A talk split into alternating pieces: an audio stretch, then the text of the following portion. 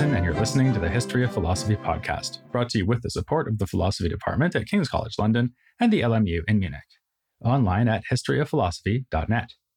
Today's episode She Uttereth Piercing Eloquence Women's Spiritual Literature. Virginia Woolf's famous essay, A Room of One's Own, imagines what would have happened if Shakespeare had had a sister with gifts similar to his own. Her literary curiosity would have been gently but firmly blocked by her parents.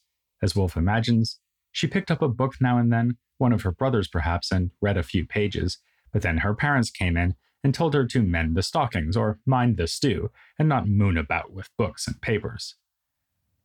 The demands of married life would further have stymied her development in adulthood. As for getting involved in the London theatre scene, like her brother did, that would have been unthinkable. Shakespeare's non existent sister would ultimately, like Woolf herself, have committed suicide, for who shall measure the heat and violence of the poet's heart when caught and tangled in a woman's body?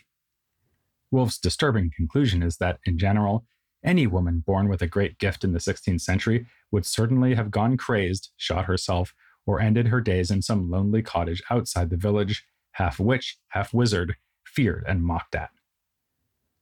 This fictional narrative is intended to explain what Woolf assumed as an obvious fact. Certainly, no woman wrote a word of that extraordinary Elizabethan literature, when every other man, it seemed, was capable of song or sonnet. It's a tremendously powerful piece of writing, even though this starting assumption is at most only half right. Surely it's true that in Elizabethan society, the plays of Shakespeare could not have been written by a woman. Woolf was interested above all in the expression of literary genius, and there's no doubting the obstacles that have stood in the way of such expression long before and long after the 16th century. In this period, women were quite literally told to keep their mouths shut. Shakespeare himself alluded to this in a line from Two Gentlemen of Verona To be slow in words is a woman's only virtue. This looks like satire, but the same point was sometimes made with strident seriousness, as in a work on rhetoric by Thomas Wilson What becometh a woman best and first of all? Silence. What second? Silence. What third? Silence.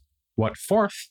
Silence. Yea, if a man should ask me till doomsday, I would still cry, Silence, silence. Yet, Woolf was wrong to think that women made no contribution to Elizabethan literature. Perhaps they produced no works of genius, but they did publish poems, including sonnets, as well as translations and religious writings. In fact, one could argue that the 16th century was a turning point in the history of women's writing in England. It was a time when new opportunities opened up for such writing, thanks to the emergence of humanism and the Reformation. That will be clearer to us if we start by discussing a figure who was active somewhat earlier, in the first half of the 15th century, Margery Kempe, who was born in about 1373 and died in 1449. If we compare her to other women we've covered here on the podcast, we have to say that Kempe shares very little with her near contemporary, Christine de Pizan, and is far more reminiscent of medieval mystics like Julian of Norwich. In fact, Kempe got to meet Julian when this famous anchorite was an old woman. Like Julian, her thought was premised upon and licensed by experiences of a personal encounter with God. So, if we are going to be in the difficult business of drawing a line between late medieval and Renaissance writing by women, we would probably want to put Kempe on the medieval side of that line. But if we want to speak of her as having produced writing at all, then this should come with some caveats.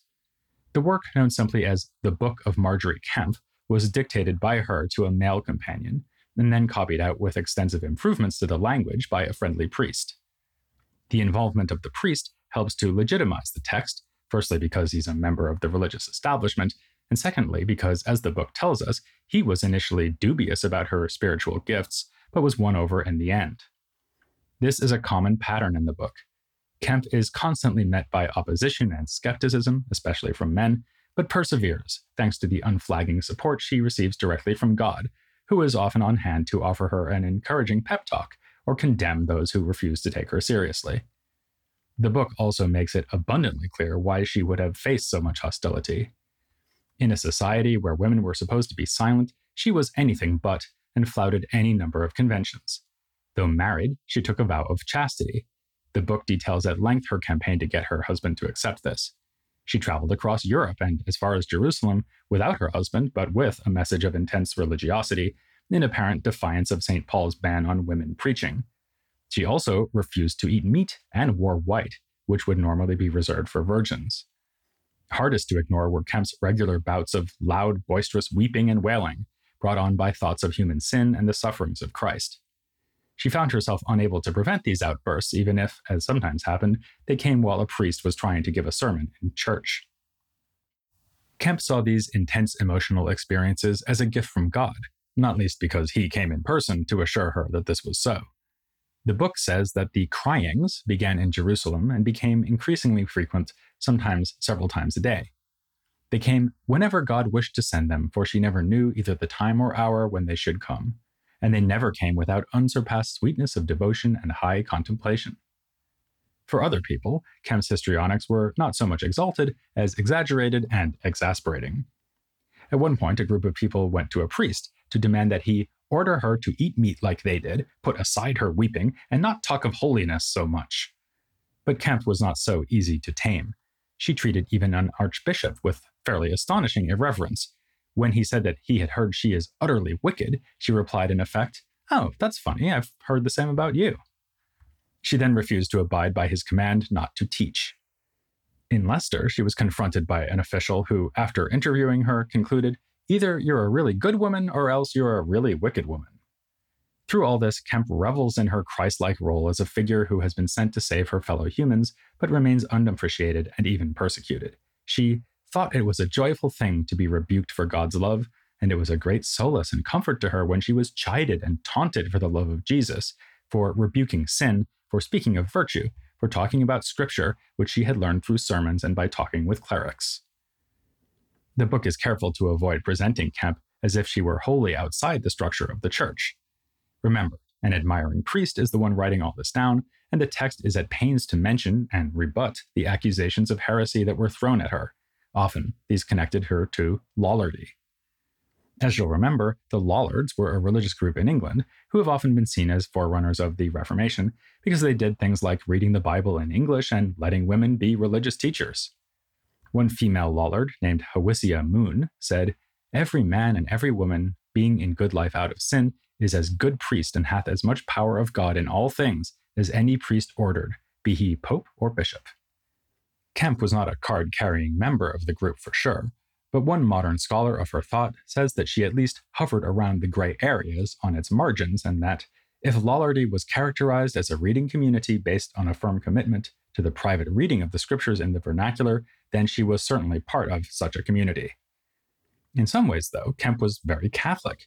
She went on pilgrimages and collected souvenirs and relics, was greatly moved by the miracle of the Eucharist, enthusiastically took part in church processions and services, even if she made it impossible to hear the priest over her loud wailing, and encountered God as a visible presence, as when Christ appeared to her as a beautiful man dressed in purple. As far as I can tell, then, Kempe was rebelling not so much against the church as against what would be expected of her as a married woman. It was one thing to take vows and become a nun or anchorite like Hildegard or Julian, and quite another to be a married woman who acts like an itinerant preacher and mouths off to archbishops. It's been said of the book that there is no pro feminist element to the text, only pro Margery, which seems right. But the book justifies her idiosyncratic and provocative behavior in highly gendered terms. Like earlier medieval mystics, Kempe claimed to be in direct contact with God. In the book, she has numerous lengthy conversations with him. But whereas some medieval women mystics seem almost to have transcended gender, Kempe's womanhood is constantly being brought to the attention of the reader. Sexuality is a main theme of the book. The constant threat of rape hangs over her during her travels, she takes the vow of chastity and wears virginal white, having wedded herself to God, even though she still has a human husband. Some passages indulge in lightly erotic descriptions of this relationship. In a more complicated version of her relationship to God, Christ appears to Kempe and addresses her as daughter, but then asks her to take on the role of the Virgin Mary so that she can nurse him. Isabel Davis, whom I interviewed a long way back about Chaucer, observes that here Kempe is simultaneously mother, daughter, and wife of God, proliferating the significant roles that she plays within the Trinity and the Holy Family and increasing her spiritual authority. All this gives us a context for understanding Kempe's cryings. Here, extravagant emotion is both effect and proof of her special relationship to God, a connection the book often labels as her feelings. At this time, women were thought to be more subject to strong emotions and feelings than men. So, again, a phenomenon typically associated with the subordinate and inferior place of women is cleverly used to free Kempe from subordination and inferiority. There is even a suggestion that uncontrolled emotion is a more appropriate response to the Christian God, who, after all, is believed to have died in agony for us, than the cold, rational disquisitions of the churchman and the schoolman. This could explain why, as we are told in the preface to the book, Kempe was for a long time resistant to having her story written down. Her intense religiosity was best delivered through oral confrontation, or through apparently unhinged wailing that did not even take the form of language. So it's appropriate that when her book was finally set down and then revised, it was not her doing the writing. She needed men for that, but she did not need anyone else to develop a unique relationship to God or to tell her what this relationship meant. Many features of this remarkable text made for uncomfortable reading over the following generations, which is why versions of the book printed in the 16th century eliminate them. In these versions, Kempe, who was in modern times been called a noisy contemplative, was turned into a humble, quiet, listening woman. This might seem to cast some doubt on my claim that chances for writing as a woman actually opened up in the 16th century, but it depends on what kind of woman writer you want to be. By the time Shakespeare's sister would have been alive, such a writer would hardly be a crazed half witch. To the contrary, she'd be well schooled in Latin and present herself as a refined and pious teacher of Protestant godliness. Whether Kempe was even literate is unclear, but if she was, then probably in the sense that she could read but not write, a not uncommon level of education in this era. Alternatively, she may have encountered the texts that were important to her by having them read out. That would above all have meant scripture, of course, but also works by other mystics like St. Birgitta of Sweden and Richard Rolle. Very different would be the situation of elite Protestant women in the 16th century, who were more likely to read Erasmus and Calvin than medieval mystical texts, they benefited from humanist training and were able to play a part in transmitting, interpreting, and composing texts. And I do want to stress that we're talking about elite women here. All of the figures I'm about to discuss came from the nobility, and the first of them was actually a leading member of the royal family. This was Catherine Parr, the last of Henry VIII's queens. In episode 419, I mentioned her briefly as a sponsor of humanist scholarship, including translations of Erasmus and as the author of a treatise called Lamentation of the Sinner. She also wrote a set of prayers or meditations. Beyond her own writing, she had a powerful influence on the next generation of rulers, arranging for the young Prince Edward to study with Protestant tutors like William Grindal, a student of Roger Ascham's. And remember how Elizabeth translated The Mirror of the Sinful Soul into English when she was only 11 years old? Well, that version was dedicated to Catherine Parr. So we're very far here from Margery Kempe, who was the daughter of a rich merchant, but whose world was socially and intellectually very distant from the sober and refined Reformed humanism of Catherine and her circle. John Foxe, author of a famous history of Protestant martyrs, reports that Catherine retained diverse, well learned, and godly persons to instruct her thoroughly in Scripture, and this shows in her writings. She may have written a lament about her own sinfulness, but her adherence to mainstream Protestantism is impeccable. That joke goes out to all the Latinists out there. A main focus in both her prayers and the lamentation is the wish to be free of creaturely desires, to have no will but God's will. She prays to God, Turn into bitterness to me all worldly and fleshly delights, which might draw me from the love of eternal things to the love of short and vile pleasures. This being only one of numerous passages deploring the love of worldly goods. Among those goods is high social standing, which Catherine is at pains to deplore, praying that she be as well pleased to be in the lowest place as in the highest, which you might argue is easy for her to say, while quite literally sitting on a throne. But there's not much point in aiming accusations at Catherine because she's already done it for us. She recognizes herself as always ready and prone to evil, and as barren and void of godly virtue, and powerless to resist sin without divine grace. She admits that she long followed the blind guide of ignorance before she finally found respite in faith along with the realization of her own impotence in the face of sin. It's a nice illustration of something we may find difficult to understand that many people in this era found a broadly Calvinist, determinist teaching of redemption to be comforting rather than terrifying. And as so often in Protestant texts, this goes hand in hand with a rejection of worldly wisdom. Thus, Catherine writes, I certainly never knew my own miseries and wretchedness so well by book admonition or learning as I have done by looking into the spiritual book of the crucifix. In the same vein, she worries that the less educated are misled by scholars who make things too complicated, stopping the mouths of the unlearned with subtle and crafty persuasions of philosophy and sophistry, whereof cometh no fruit. Now, none of this is particularly innovative in doctrinal terms. What's remarkable is that the person writing it is a woman. Humanism and Protestantism had quietly opened the door that Margery Kempe had fought loudly to force ajar. While Catherine engages in typical false modesty, referring to her simple and unlearned judgment, she doesn't seem to feel the need to justify or explain why the reader should be taking spiritual advice from a woman. Granted, this is literally a queen we're talking about here, so she might be operating by special rules. But in fact, it seems to be more generally true that those women of the 16th century who did receive a good education were able to apply that education in writing. One modern day scholar says bluntly that no evidence has yet come to light that men routinely, if ever, prevented Tudor women from publishing anything they could persuade a printer to undertake.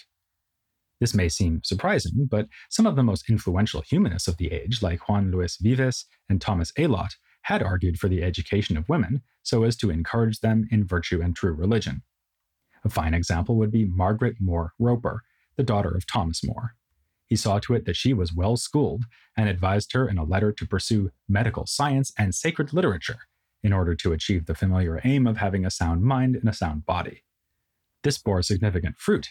She was able to produce a translation of a work by Erasmus, and she comes across impressively in her letters. These include a description of her unsuccessful attempt to persuade More to swear the oath of allegiance and avoid execution, as she had done.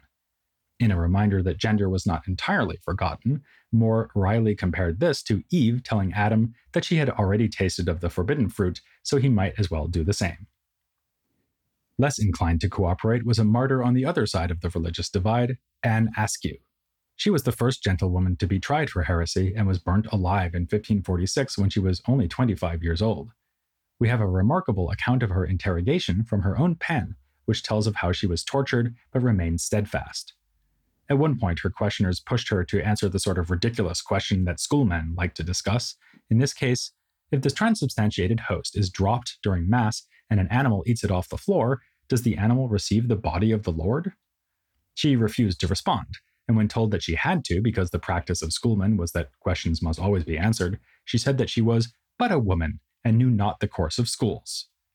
In a classic instance of the female religious visionary pulling rank on men of worldly power, she also told her inquisitors, God hath given me the gift of knowledge, but not of utterance. Once Protestantism became the law of the land instead of a heresy, it provided a context for other women to display their own knowledge in both utterance and writing. Often this came in the form of translations, something we've already seen with Elizabeth, which is not to be underestimated. It has been well remarked that in this period, translators of both sexes saw themselves as powerful cultural agents engaged in the difficult and invaluable task of importing foreign works or making domestic Latin works available to English readers. And it was an activity that attracted praise from contemporaries. A collection of writings from 1582 called The Monument of Matrons collects Elizabeth's translation of Marguerite with other texts, and the preface praises those women who, for the common benefit of their country, have not ceased to spend their time, their wits, and also their bodies in compiling and translating of sundry most Christian and godly books. I take this quotation from a study of one such translator, and the last figure I want to look at in this episode, Anne Vaughan Lock, who lived in the second half of the 16th century. She was one member of a circle of female Protestant writers, which also included Anne Dowrich, author of A History of the Religious Wars in France, and Lock's own daughter, also named Anne, who was described in a praise poem as learned, with a manly heart, capable of grasping Greek wit and Latin song. Even among this group, Anne Lock stands out for her connections. She was a friend of John Knox, who encouraged her to spend time in Geneva, and for her productivity. She translated The Marks of the Children of God, a text about the tribulations suffered by Calvinists of the Low Countries, evidently because she thought its consolations would be equally relevant for English Puritans. A further work of translation by Lock is an English version of a sermon by Calvin, on a chapter from the book of Isaiah from the Bible. She states that her aim is to render the French so near as I possibly might to the very words of his text, and that in so plain English as I could express. That may just sound like good practice for any translator, but the reference to plainness has an additional resonance in this context, since it shows Lock aiming to make the work available to the widest possible audience, which is a paradigmatic feature of Protestant literature. And then there is the work which Lock appended to this translation of Calvin, a collection of 26 sonnets under the Catherine Parr like title Meditation of a Penitent Sinner. A study of these poems summarizes them neatly as follows The sonnets construct a poetic persona based upon an ardent desire for divine grace and a morbid fear of divine rejection, while simultaneously crafting an authorial persona who speaks publicly and displays a talent for biblical exegesis. The sonnets take their departure from another poem, namely Psalm 51 of the Bible. This text may have been chosen because the psalm includes the line, Lord, thou hast opened my mouth, therefore I will sing thy songs, which looks like a pretty good justification for a woman who wants to write about religious themes. But there's a problem. Lock says herself that the sonnets are not by her, but delivered to me by my friend, with whom I knew I might be so bold to use and publish it as pleased me. So, before interpreting them as another exception to Woolf's claim that women contributed nothing to 16th century literature, we need to decide whether Lock really wrote them. In favor of her authorship, we can observe that it was quite common in this period to present one's own writings with a weak pretense of not being the author. Saying, I got this from an unnamed friend, would be an entirely typical way to do this, to the point that readers of the time might naturally have understood the meaning to be, I wrote this myself, but I'm too humble to say so. For the same reason, the translation of Calvin is not published under Lock's name either. She gives only her initials, AL. Furthermore, her version of Marks of the Children of God includes a poem of her own kind as a kind of appendix, so it makes sense that she might do the same here. But against this, a careful analysis of the meditation has found that it greatly differs stylistically from Lock's known poetry, and that it was more likely written by a man named Thomas Norton. He was a tutor for the royal family, a lawyer who worked at the Inner Temple, and the author of, of all things, a satirical poem against women. Furthermore, he really was someone Lock would have known, and whose poetry she might have selected for inclusion alongside the translation of Calvin's sermon. So when she says that she got this from a friend and is making so bold as to publish it, she might mean just that. I won't weigh in with a view of my own as to the authorship of the sonnets, but I would like to point out that if they are not by Lock, they were at least selected by her for the book, a departure from tradition, since usually it's the Locke that gets picked, not the Lock that does the picking. She might have done this for the very same reason just mentioned that the meditation and its biblical source encourage everyone to speak out in God's praise, Women too should do this and not be silent. This is a sentiment we can confidently ascribe to Lock, given what she said when introducing her translation of the marks of the children of God. Everyone in his calling is bound to do somewhat to the furtherance of the holy building. But because great things, by reason of my sex, I may not do, and that which I may, I ought to do, I have, according to my duty, brought my poor basket of stones to the strengthening of the walls of that Jerusalem, whereof, by grace, we are all both citizens and members. So far in our coverage of philosophy in Renaissance and Reformation Britain, we've mostly been looking at the two phenomena that made it possible for women to join the world of letters humanist literature and Protestantism. We've talked about literary texts from More's Utopia to the plays of Shakespeare, and about the wide reaching effects of the Reformation, from radical political ideas of tyrannicide to spiritual meditations by figures like Catherine Parr and Anne Lock. By now, you may be wondering weren't there also figures doing philosophy in the more traditional sense, like reading and commenting on Aristotle, that sort of thing? The answer is definitely yes, as we'll see next time when we return to the rather cloistered and very male world of British scholasticism. But that's no reason to stop quoting Shakespeare, especially when there's this wonderful line from Romeo and Juliet Love goes toward love as schoolboys from their books, but love from love toward school with heavy looks now that I say that out loud, I realize that this doesn't really work as an enticement to think about the ideas of the schoolmen. So, how about this above all, to thine own podcast be true? Thy podcast, of course, being the history of philosophy without any gaps.